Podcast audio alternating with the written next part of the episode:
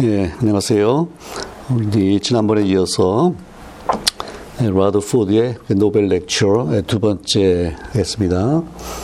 우리 지난번에는 첫 번째 슬라이드를 가지고 라더포드가 이제 어떤 분인가 얘기를 주로 했어요.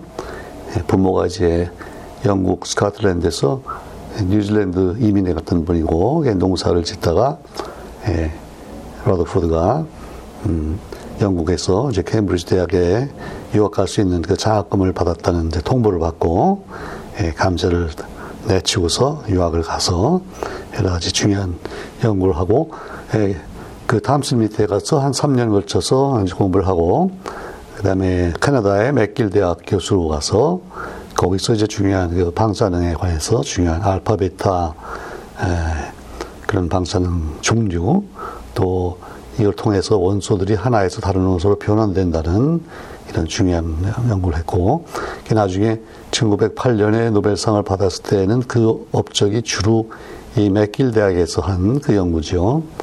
그 다음에 이제 영국의 맨체스터 대학 교수로 가서 거기서는 그 원자핵 발견, 양성자 발견 이런 중요한 일들 하고 그 다음에 이제 다시 예, 자기가 옛날에 처음 유학 왔던 케임브리지의 그 캐빈디시 연구소의 이제 소장으로 예, 탐슨의 뒤를 이어서 소장이 되고 나중에 이제 세상을 떠나고서는 아, 그 웨스트민스터 사원의 묘지 예, 그 뉴턴 가까이에 묻혔다. 참 대단한 분이고 그런 얘기를 했고 어, 이제 오늘은 그 이어서 슬라이드 두 번째 이분이 그 강의하는 내용 자체를 가지고 이제 좀 자세히 다뤄보겠습니다. 음. 이제 그걸 어, 요약을 했는데 그대로 전부 다 따온 건 아니고요. 음, 여기 슬라이드 첫 번째 문장 한번 봅시다. The study of the properties of the alpha rays has played a notable part in the development of radioactivity and has been instrumental in bringing to light a number of facts and relationships of the first importance.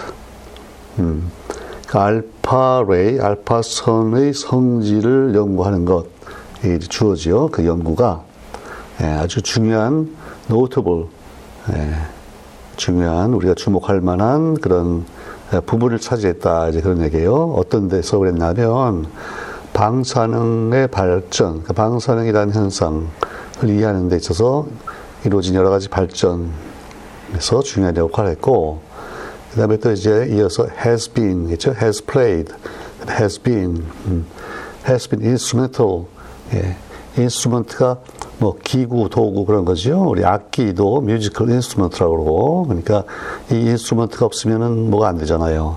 그래서 instrumental 그러면 아주 결정적으로 중요한 역할을 한다 이제 그런 뜻이 되겠죠. 예. 중요했다. 근데 어떤 데 중요했냐면요. 이번에는 in bringing to light. 그러니까 밝은 불, 밝은 쪽으로 이제 이렇게 bring 가져왔다 그랬으니까 그 전에는 이게 어두운데 묻혀 가지고 잘 이해를 못 하고 예, 암흑에 이제 묻혀 있다가 예, 밝은 쪽으로 그 빛을 이렇게 마치 쫙 쪼인 그런 게 된 거죠. 근데 뭘 그렇게 했냐면요. 예. A number of facts, 여러 가지 사실들. 그러니까 사실이 뭐가 있겠어요? 아, 음, 그, 알파, 베타 등등이 이게 도대체 뭔가, 그 본질이 뭔가, 또 이러면서 어떤 음수가 뭘로 어떻게 바뀌냐, 뭐 이런 등 여러 가지 그 사실들이 있을 테고, 그 다음에 이제 관계가 또 있죠. 음, 그러니까 베타 선이 나갈 때는, 예, 근데, 아, 원자보 하나, 하나 증가한다든지 이런 여러 가지 언뜻 봐서는 관계가 없어 보이는 것들을 관계를 지어주는 그런 것들 있는데 그게 이제 of the first importance래요. 그러니까 아주 굉장히 중요한 그러니까 제일이죠. first니까 아주 중요한 그런 여러 가지 사실들, 관계들을 이렇게 밝히는 데 있어서 이 특히 알파 레이가 중요한 역할을 했다 그거예요. 음. 자 그러고 보니까 아. 뭐 지난 시간에도 얘기를 했지만 이분이 이제 노벨상을 받은 거는 그 아, 뭐지요? 그 원소의 변환, 그렇죠? 어떤 원소가 다른 원소로 변환한다. 그거를 이제 보여줘서 야, 그 돌턴의 옛날의 생각이 틀렸다. 예, 그리고 아주 획기적인 발견이 됐는데, 그리고 나서 이제 이 상을 받을 때까지 예, 거의 한 십 년에 걸쳐서, 그래서 자기가 결국 근데 그 알파선이 뭔가 그 본질에 대해서 이제 연구를 하다가 바로 어, 이 상 받기 전에 최근에 아, 그게 헤일륨이라는 걸 드디어 이제 알아냈단 말이죠. 그래서 이때 수상 강연에서는 자기의 그 어, 상을 받는 그 연구 자체, 그거를 이제 자세히 설명하는 것보다는 그 이후에 이루어진 그 알파선의 본질에 대한 연구, 그걸 이제 주로 얘기를 해요. 예. 그래서 그 노벨 렉처들 이렇게 쭉 보면요, 예, 많은 경우에 이제 바로 그 수상 업적을 자세히 설명하는 것들이 대부분이고, 그렇죠?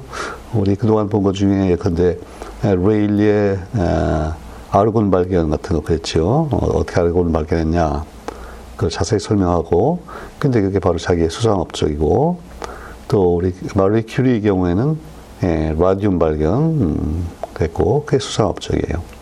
근데 이제 어, 이 러더포드도 지금 음, 수, 그 수상 업적을 이루고 난 다음에 한 중요한 일을 여기서 이제 설명을 하는데, 이 또 비슷한 재미있는 경우가 뭐가 있냐면요, 그 디엔에이 구조 발견했던 왓슨이 그랬어요. 예, 왓슨의 그 업, 수상 업적은 천구백오십삼 년에 발표, 발표됐던 그 이중나선 모델이잖아요. 근데 이제 육십이 년에 한 십 년 지나서 예, 상을 받으면서는요, 그때 그 수상 강연 그 렉처를 읽어보면 그 디엔에이의 구조에 관한 얘기는 거의 없어요. 그 이후에 한 십 년 사이에 이루어진 그 디엔에이 관련 연구. 근데 그 관련 연구가 뭐겠어요? 결국은 디엔에이에 들어있는 그 유전 정보가 어떻게 해서 단백질의 아미노산 정보로 바뀌는가. 어, 그거는 이제 오십삼 년에는 전혀 몰랐거든요. 그러면서 그 한 십 년 사이에 아, 이게 예, 복제의 일부분이, 일부분이 이제 카피가 돼가지고, 디엔에이의 정보가, 예, 밖으로 나가서 그 라이보솜이라는 데에서, 예, 거기서 단백질 합성이 일어, 일어난다. 또, 그 카피가 결국은 메신저 알엔에이라는 것으로 바뀌게 된다. 예. 그 다음에, 어, 그 단백, 그 아미노산을 이제 이렇게 가져와서, 예, 서로 그 디엔에이에 있는 정보와 그 사, 예, 매치되는 아미노산이 어떻게 예, 쭉 결합이 되는가. 그때 관련되는 우리가 지금은 그 tRNA라고 그러죠. 트랜스퍼 알엔에이. 예, 그런 것들 어떻게 알, 알게 됐나. 그런 얘기를 해요. 이제 러더포드도 지금 그런 상황이죠. 오케이. 자, 그래서 어쨌든 알파레이에 대해서 쭉 얘기를 하는데, 그 두 번째 문장 봅시다.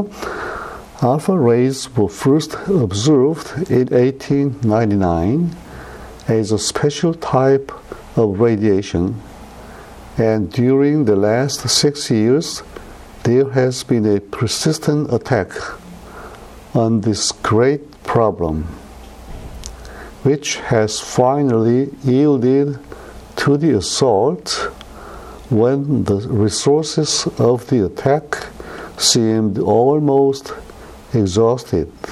예. 알파선이 천팔백구십구 년에 처음 관찰됐다 그랬어요. 예, 근데 사실 처음 관찰한 게 바로 자기예요. 러더포드가 이걸 처음 관찰했고, 근데 이제 어떤 식으로 관찰됐냐면요, 좀 특별한 타입의 레디에이션이다. 예, 특별한 타입의 레디에이션이다 그랬어요. 그러면 레디에이션이 뭔가부터 또 얘기를 해야겠죠. 어. 레디에이션은 결국 빛이에요. 우리가 햇빛이 예컨대 작은 어떤 이제 뭐 문틈이나 구멍을 통해서 들어온다. 그러면 그 빛이 그 예, 태양으로부터 우리 이 방향으로 직진해서 어떤 진행하는 것 같이 보이죠. 이게 빛이에요. 예. 근데 물론 이렇게 눈으로 볼 수 있는 가시광선도 있고, 음, 뭐 자외선도 있고, 마이크로파도 있고, 예, 엑스선도 있고 그렇잖아요. 그러면 순수한 빛일 수도 있고, 또 경우에 따라서는 어, 입자일 수도 있어요. 우리 그 탐슨의 전자 발견에서도 전자가 이제 음극에서 양극 방향으로 예, 직진하잖아요. 쫙 뭐 흘러가는 것이 보여요. 그러니까 처음에는 이게 뭔지 모를 때는 그냥 다 일반적으로 이제 레디에이션 그렇게 얘기를 하겠죠. 음. 근데 이제 알고 보니까 이게 스페셜 타입이에요. 이게 뭐가 다 특별하냐 하면 어, 이게 투과력이, 투과력이 좀 달라요. 예.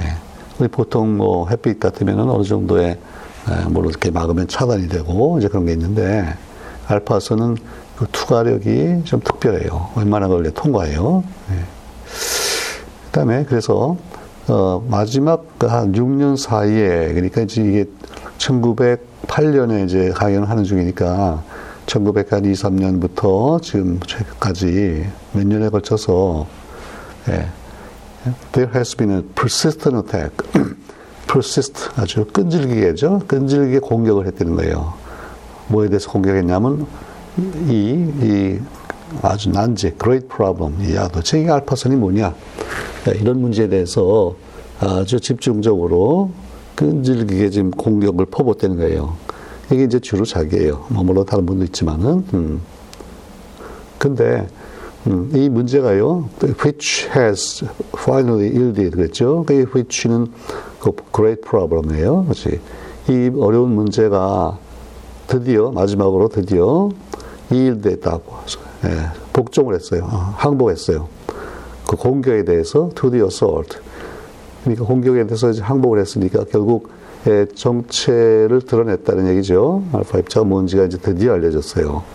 근데 이게 언제 이루어졌냐면, 예, when the resources of the attack, 그 공격의 자원이 어, 거의 almost exhausted, 공, 공격의 자원이 이제는 거의 다 바닥이 났다고 생각될 때쯤 해서 드디어 이제 공격이 성공을 거뒀다, 그 말이잖아요. 음.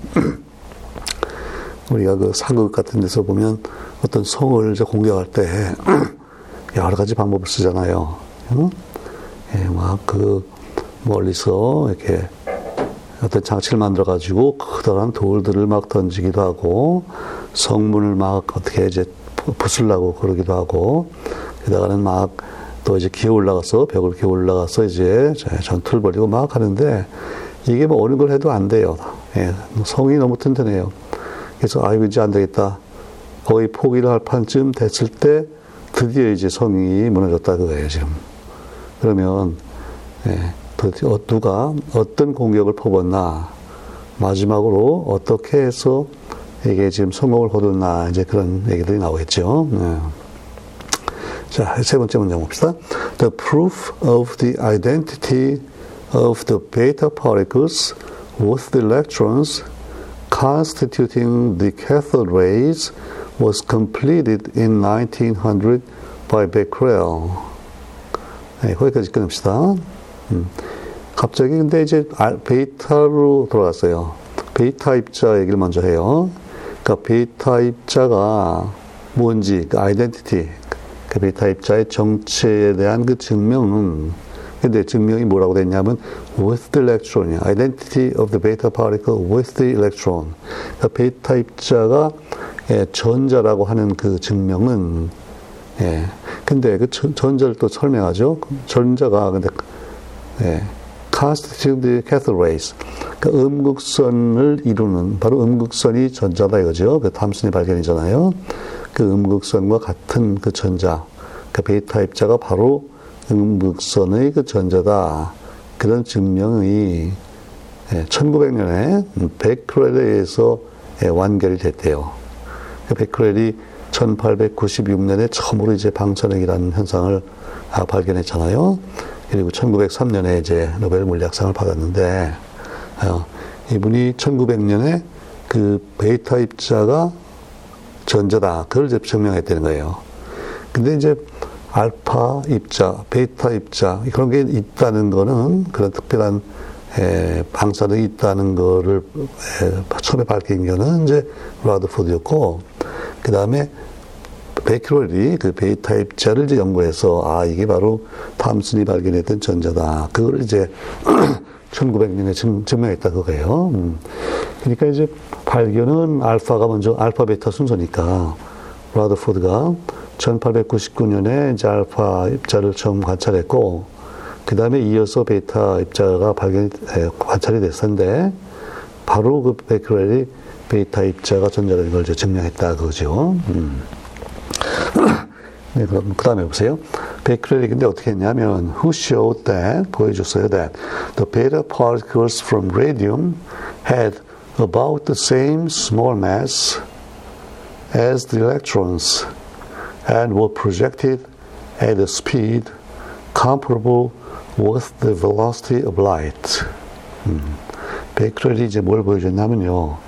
그 베타 입자가 그 어디서 라디움에서 나오는, 그러니까 그 탐슨의 실험에서는 이제 이 전극을 만들어 놓고 고전압을 걸어서 그 전극을 만드는 금속에서 이 전자가 튀어나온 건데, 지금 이 경우에는 예, 방사능 물질인 라듐, 그 라듐을 놓고서 봤더니 라듐에서 어떤 입자가 튀어나오는데, 그 베타 입자가 바로 이 탐슨이 발견했던 그 전자와 같이 그렇게 질량이 작더라고 말이에요.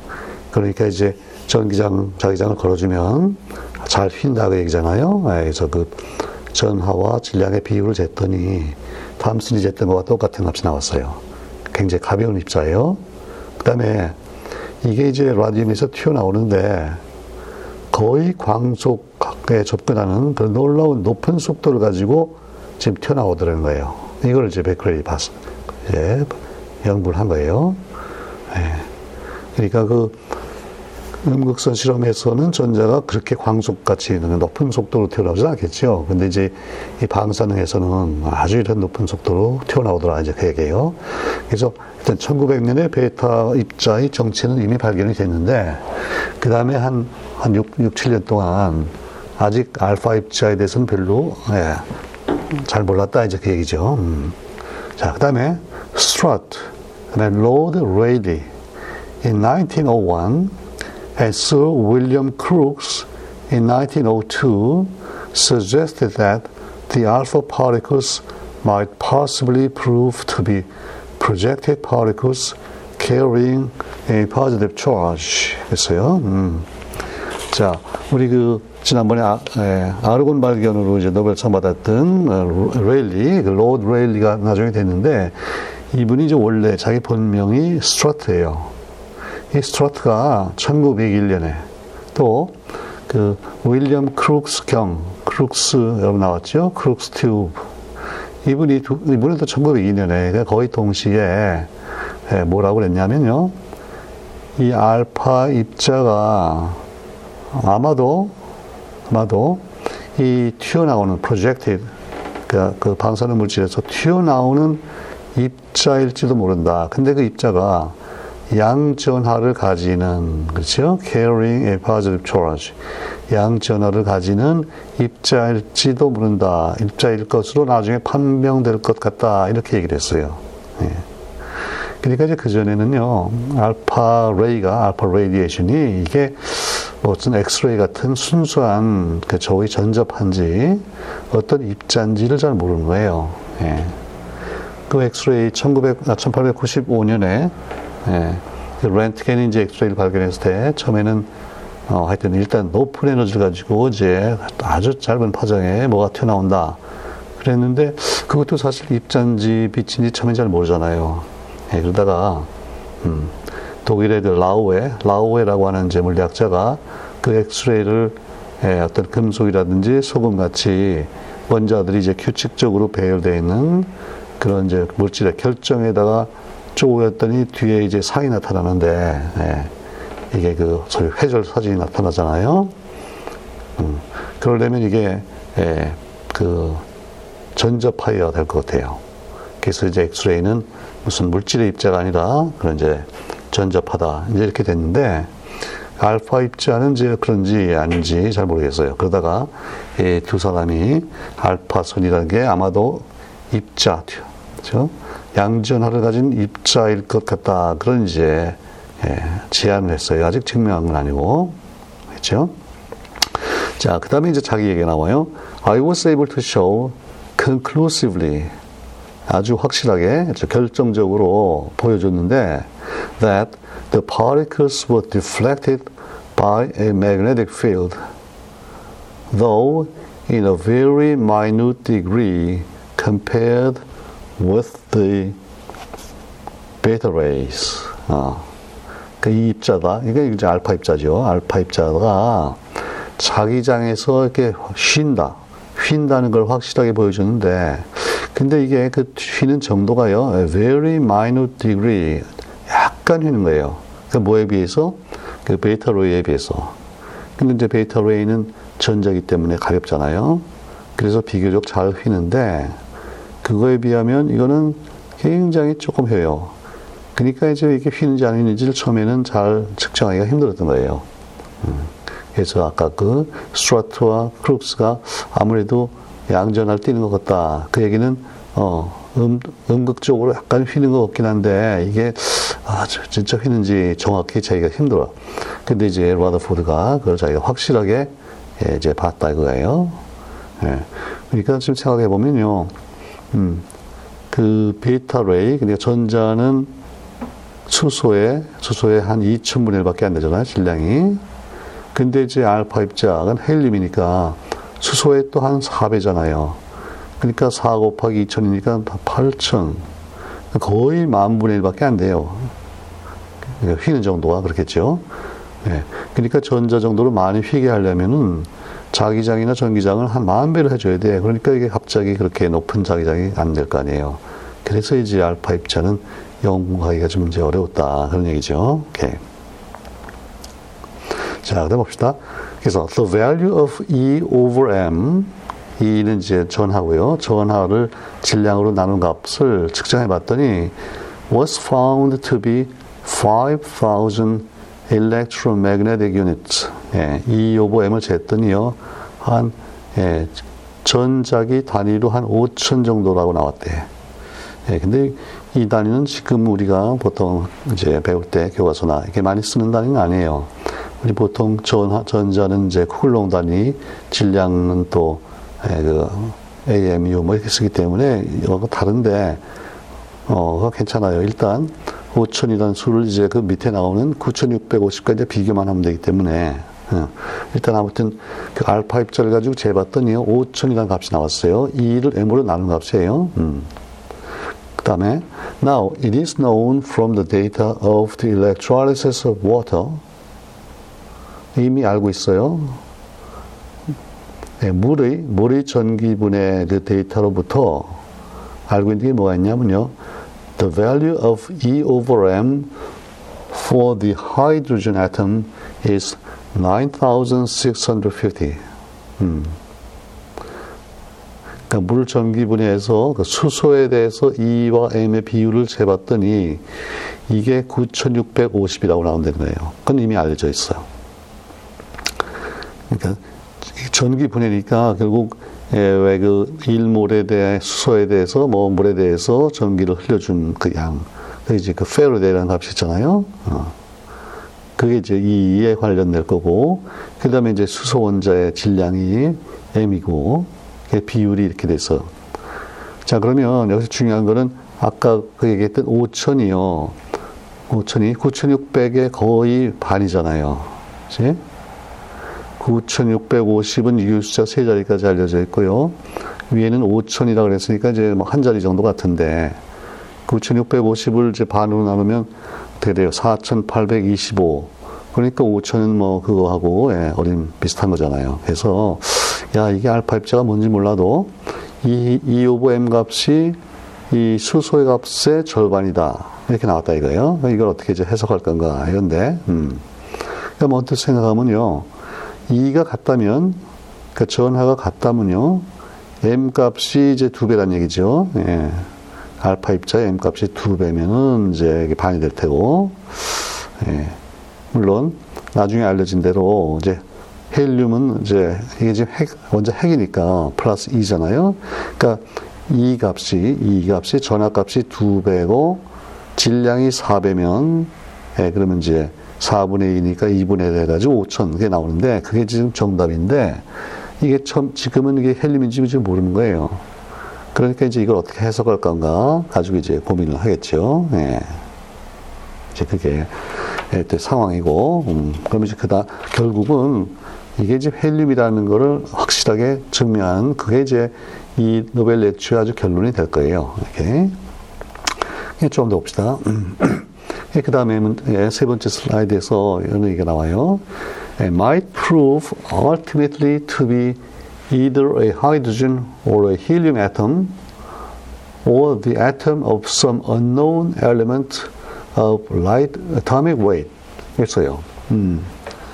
이게 이게 아마도 나중에 가서는 ultimately 결국은 이게 수소거나 또는 헬륨의 원자거나 그렇죠? 아니면 또 다른 가벼운 원자량, 원자량이 작은, 그러니까 수소, 헬륨 다 작잖아요. 어. 아직 잘 알려지지 않은 새로운 원자량이 작은 그런 건지 모르겠다. 뭐 그런 가능성이 이제 그런 게 있다. 이제 그 얘기죠. 예.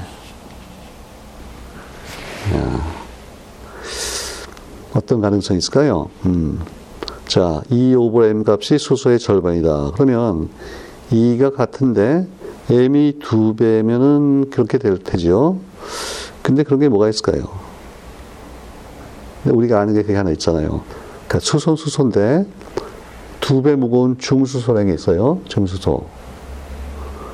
그러니까 만약에 이 알파 입자가 중수소의 원자 핵이었다. 그러면 이제 이런 값이 나오겠지. 예, 근데 알파 입자는 그게 아니고 헬륨이고 중수소는 나중에 천구백삼십일 년에 가서 이제 발견돼요. 그러니까 이때는 중수소가 있는 걸 전혀 몰랐던데요. 음. 그 다음에 더 가벼운 원소, 더 다른 가벼운 원소라면 뭐, 뭐가 있을까요? 음. 전하가, 전하가 수소의 반밖에 안 되고, 수소는 전하의 반이고요. 질량은 수소와 비슷한, 뭐 그런 원소가 있다. 예. 그러면 뭐, 이런 값이 나오겠는데, 아, 그런 게 뭐가 있을지, 주기율표에는 그런 게 없어요. 그래서 지금 약간 이제 고민인 거예요. 이게 뭘까? 근데 이제 이 문장에서 재밌는 게, 여기서 애톰이라고 그랬어요. 이게 지금 뭐가 튀어나오는데, 특히 전하를 가지고 있고, 근데 지금은 우리가, 에, 그건 당연히 원자 핵이지, 이렇게 생각하는데요. 이때는 아직 핵이 발견되기 전이에요. 예. 그래서 이 렉처 어디에 봐도 그 뉴클리어스란 말이 없어요. 그러니까 이제 그때 참 난감했을 거예요. 어, 이게 전하를 띄우고 있으니까 우리 우리가 보통 생각하는 중성 원자는 아니란 말이에요. 아닌데 예, 그렇다고 핵이라고는 못 그러고 계속 계속 그냥 하이드로젠 오 헬륨 애텀을 했어요. 아. 그러니까 참 재밌죠. 그 시대적인 한계가 있어요. 아무리 뛰어난 그 과학자라도 그 당시의 상황을 벗어나질 못해요. 아직 핵이 발견되기 전이에요. 예. 자, 한번 봅시다. 그 다음에 This proved that the alpha particles consisted of actual charged atoms of matter projected with an enormous velocity. 여기까지가 주어예요. 음. At once through a flood of light and radioactive processes. 네. 거기까지만 일단 먼저 합시다. 음. 그러니까 알파 입자가 실제로 실제로 그 전하를 가진 charge돼요. 전하를 가진 원자다. 그냥 물질의 이제 입자다 이거죠. 음. 근데 튀어나와요. projected. 튀어나오는데 아주 엄청난 높은 속도로 튀어나오는 전하를 가진 입자라는 그 증명이 증명을 자기가 했는데 음, 아직 핵이라고는 안 그랬어요. 이게 그게 이제 증명이 일단 되고 보니까 다시 말하면 알파선이 X선 같은 그런 무슨 전자기파가 아니고 실제 물질의 입자다. 그렇죠? 그게 이제 증명이 되고 나니까 즉각적으로 at once through a flood of light 아주 빛을 그냥 조금 조금 뭐 회중전등으로 이렇게 약간 비치는 정도가 아니고요. 뭐 우리 그 search light 같이 그 엄청난 빛으로 확 밝혀지는 거예요. 예. 어디에다가 이 방사능 과정, 그렇죠? radioactive processes 방사능이 도대체 뭔가 이런 과정에 대해서 이해하는데 갑자기 이제 확 문이 열린 거예요. 그전에는 뭐가 이렇게 나오고 에너지가 있는데 이게 뭔지 모르겠다. 이제 그러고 있다가 갑자기 밝은 빛으로 확 비춰서 이해가 이제 잘 되게 됐다 이거죠. 음.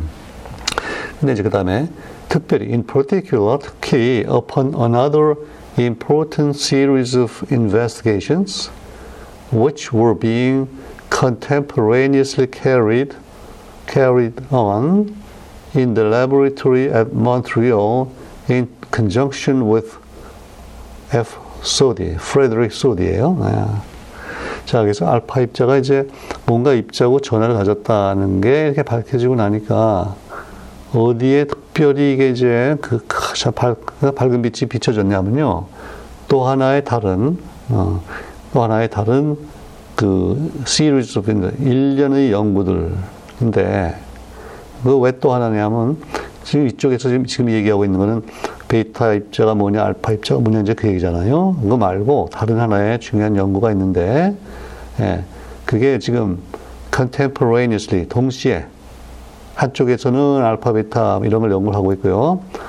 또 동시에, 어, 어디에서냐면요, 몬트리올에 있는 연구소, 연구실. 그 이게 바로 맥길 대학 연구실이라고 말해요. 캐나다의 몬트리올에 이제 맥길 대학이 있는데, 거기 맥길 대학에 있는 그 자기의 연구실에서 그 F. Soddy, Frederick Soddy와 같이, 같이 자기가 하고 있던 그 연구에 갑자기 이제 빛이 비춰졌다 이 말이에요. 근데 그 연구가 뭐냐면 바로, 아, 이게 라디움이 알파 레이 랩에서 예컨대 뭘로 바뀌냐. 다른 원소로 바뀌는 것 같아, 아무래도.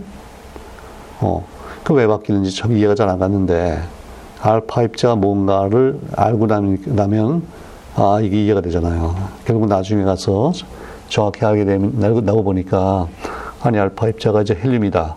그러면, 예, 원자번호 이제 양성자 둘이 빠져나가니까, 원자번호 이가 낮은 새로운 원소가 될 거 아니겠어요? 그러니까 이런 것들에 대한 이제 이해가 깊어졌다. 이제 그 말이에요. 음.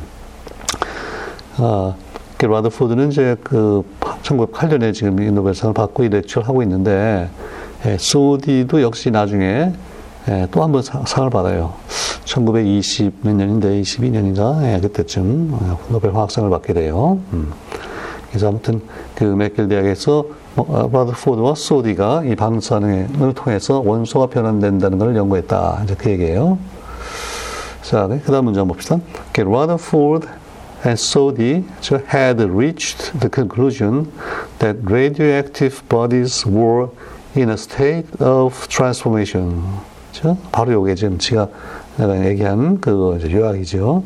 Rutherford와 Soddy, 자기와 소디가 어떤 결론에 도달했냐면, 방사능 물질, 그러니까 bodies라고 했는데, 뭐 라디움이니, 소듐이니, 우라늄 그런 것들, 그 방사능 물질이 어떤 상태에 있냐면요, 변화된, transformation, 변화되고 있는 다른 물질로, 예, 전환되는 그런 상태에 있다는 거, 그런 결론에 도달했어. 그러니까 여기 이제 라듐이 있다 그러네요. 라듐이, 큐리가 그 발견한 라듐이 있잖아요. 그 라듐이 있는데 이게 그냥 그대로, 그대로 있는 상태가 아니라 지금 계속해서 다른 물질로 조금씩 조금씩 바뀌고 있는 그런 상태다. 그걸 알아냈다. 그 말이에요. 음. 근데 뭐 모든 게 그런 건 아니죠. 예컨대 금이다 그러면요, 금은 뭐 천년 만년 있어도 그러면 금은 금이에요. 안 바뀌어요. 근데 예, 이런 방사능 물질은 이게 알고 보니까 계속해서 지금 바뀌고 있다는 거잖아요. In state of transformation. 예. 그런 이제 결론이 내려졌어요. 오케이. 자, 아직 그 알파 입자가 헬륨이다 그런 결론이 지금 안 나왔는데, 이제 거기에 대한 어떤 그 이제 힌트들이 나오나, 이제 그다음 봅시다. Using thirty milligrams of Giesel's preparation, Sir William Ramsay and Soddy in nineteen oh three were able to show conclusively that that helium was present in radium some months old, and that the emanation produced helium. 아, 여기 이제 기즐이라는 분 이름이 나오는데, 아, 우리 전에 그 라듐, 라듐에 관련해서 큐리의 노벨 렉처를 한 적이 있는데, 그때 기즐이라고 나와요. 그러니까 그 이제 큐리가 연구를 하고 있는데, 이게 라듐이 있다. 그러니까 이걸 좀 대량으로 대량으로 이제 분리하고 음, 판매도 하고 이제 그럴 필요가 생겼어요. 그래서 이 기절이라고 하는 분이 이거 이제 대량 생산하는 그런 이제 일에 뛰어들어가지고 연구하는 사람에게도 이제 많이 시료를 이제 제공해주고 이제 그랬겠죠. 그래서 기절이 만든 그 라듐 한 삼십 밀리그램이에요.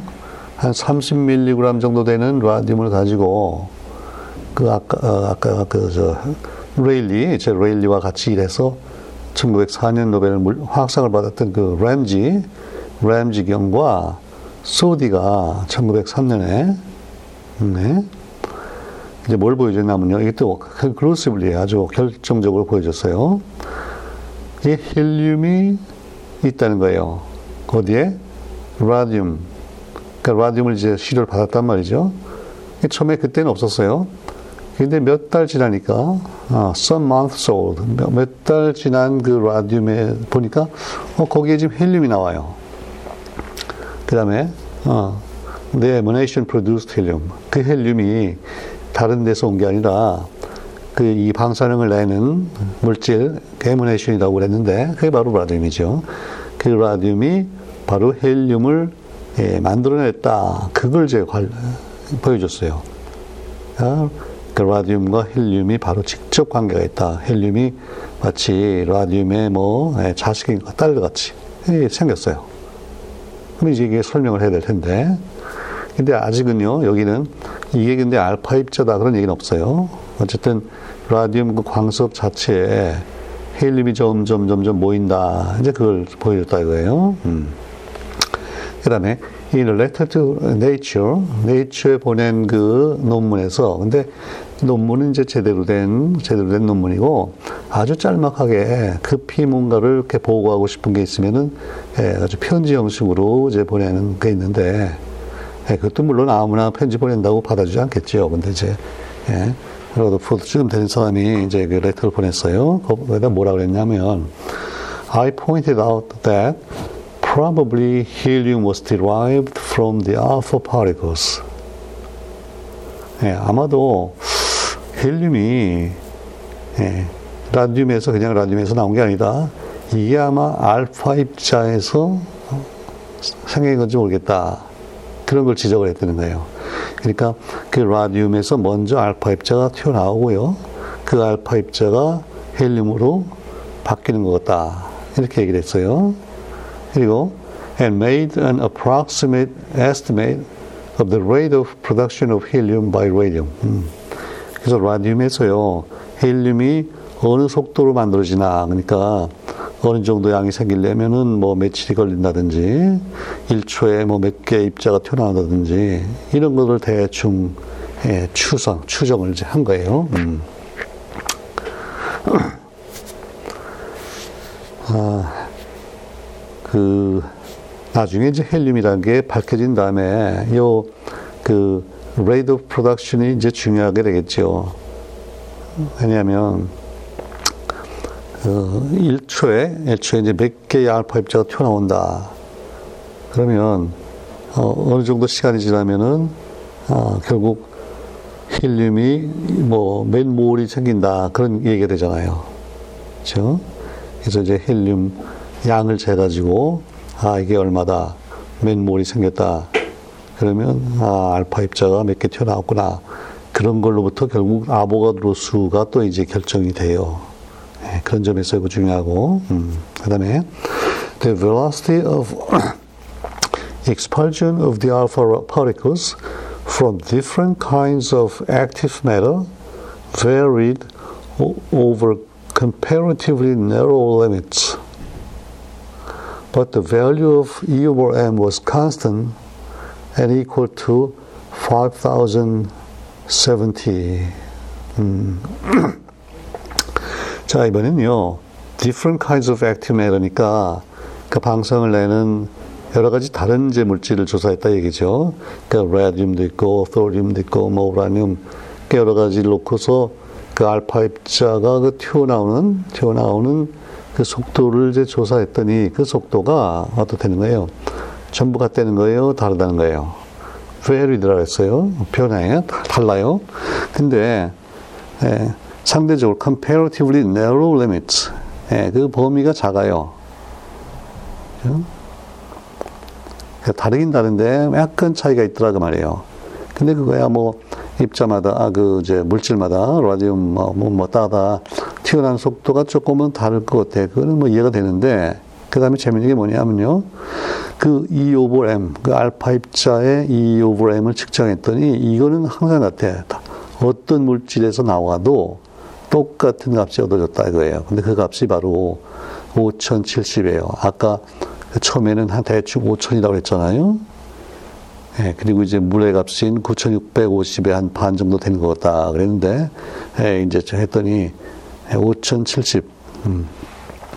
그러니까 물론 약간 그 당시에 이제 기술로 약간 오차가 있기 때문에 이제 절대값은 약간씩 다를 수 있지만 하여튼 여러 가지 다른 물질로부터 했는데 항상 같은 오천칠십이 얻어졌다. 그러니까 결국 알파 입자는 어디서 나와도 똑같다. 이제 그런 얘기죠. 어. 아직은 이게 지금 헬륨이라는 말은 없지만, 어, 이게 지금 아, 양전하를 띈 거는 확실한 거고, 음, 그리고 이 값이 그 수소의 지금 절반이니까, 그렇죠? 그러니까 이가 수소랑 같으면서 질량이 두 배인 걸 수도 있고, 아니면 이는 에, 수소의 두 배, 그렇죠? 헬륨 같이. 헬륨은 이제 양성자가 둘이니까 플러스 이잖아요. 근데 이제 질량수는 사니까 사. 그래서 이를 사로 나누면 결국 그 이 값이 반이 될 텐데 이제 그게 정답인데 아직은 거기까지 확실하게 얘기할 수는 없는 상황이에요. 그죠? 그래서 일단 여기서 일단 스탑하고 음. 다음에 이어서 이제 어떻게 이게 알파 입자가 헬륨인 걸 확실하게 증명했나, 그걸 이제 다음에 이어서 하겠습니다. 음.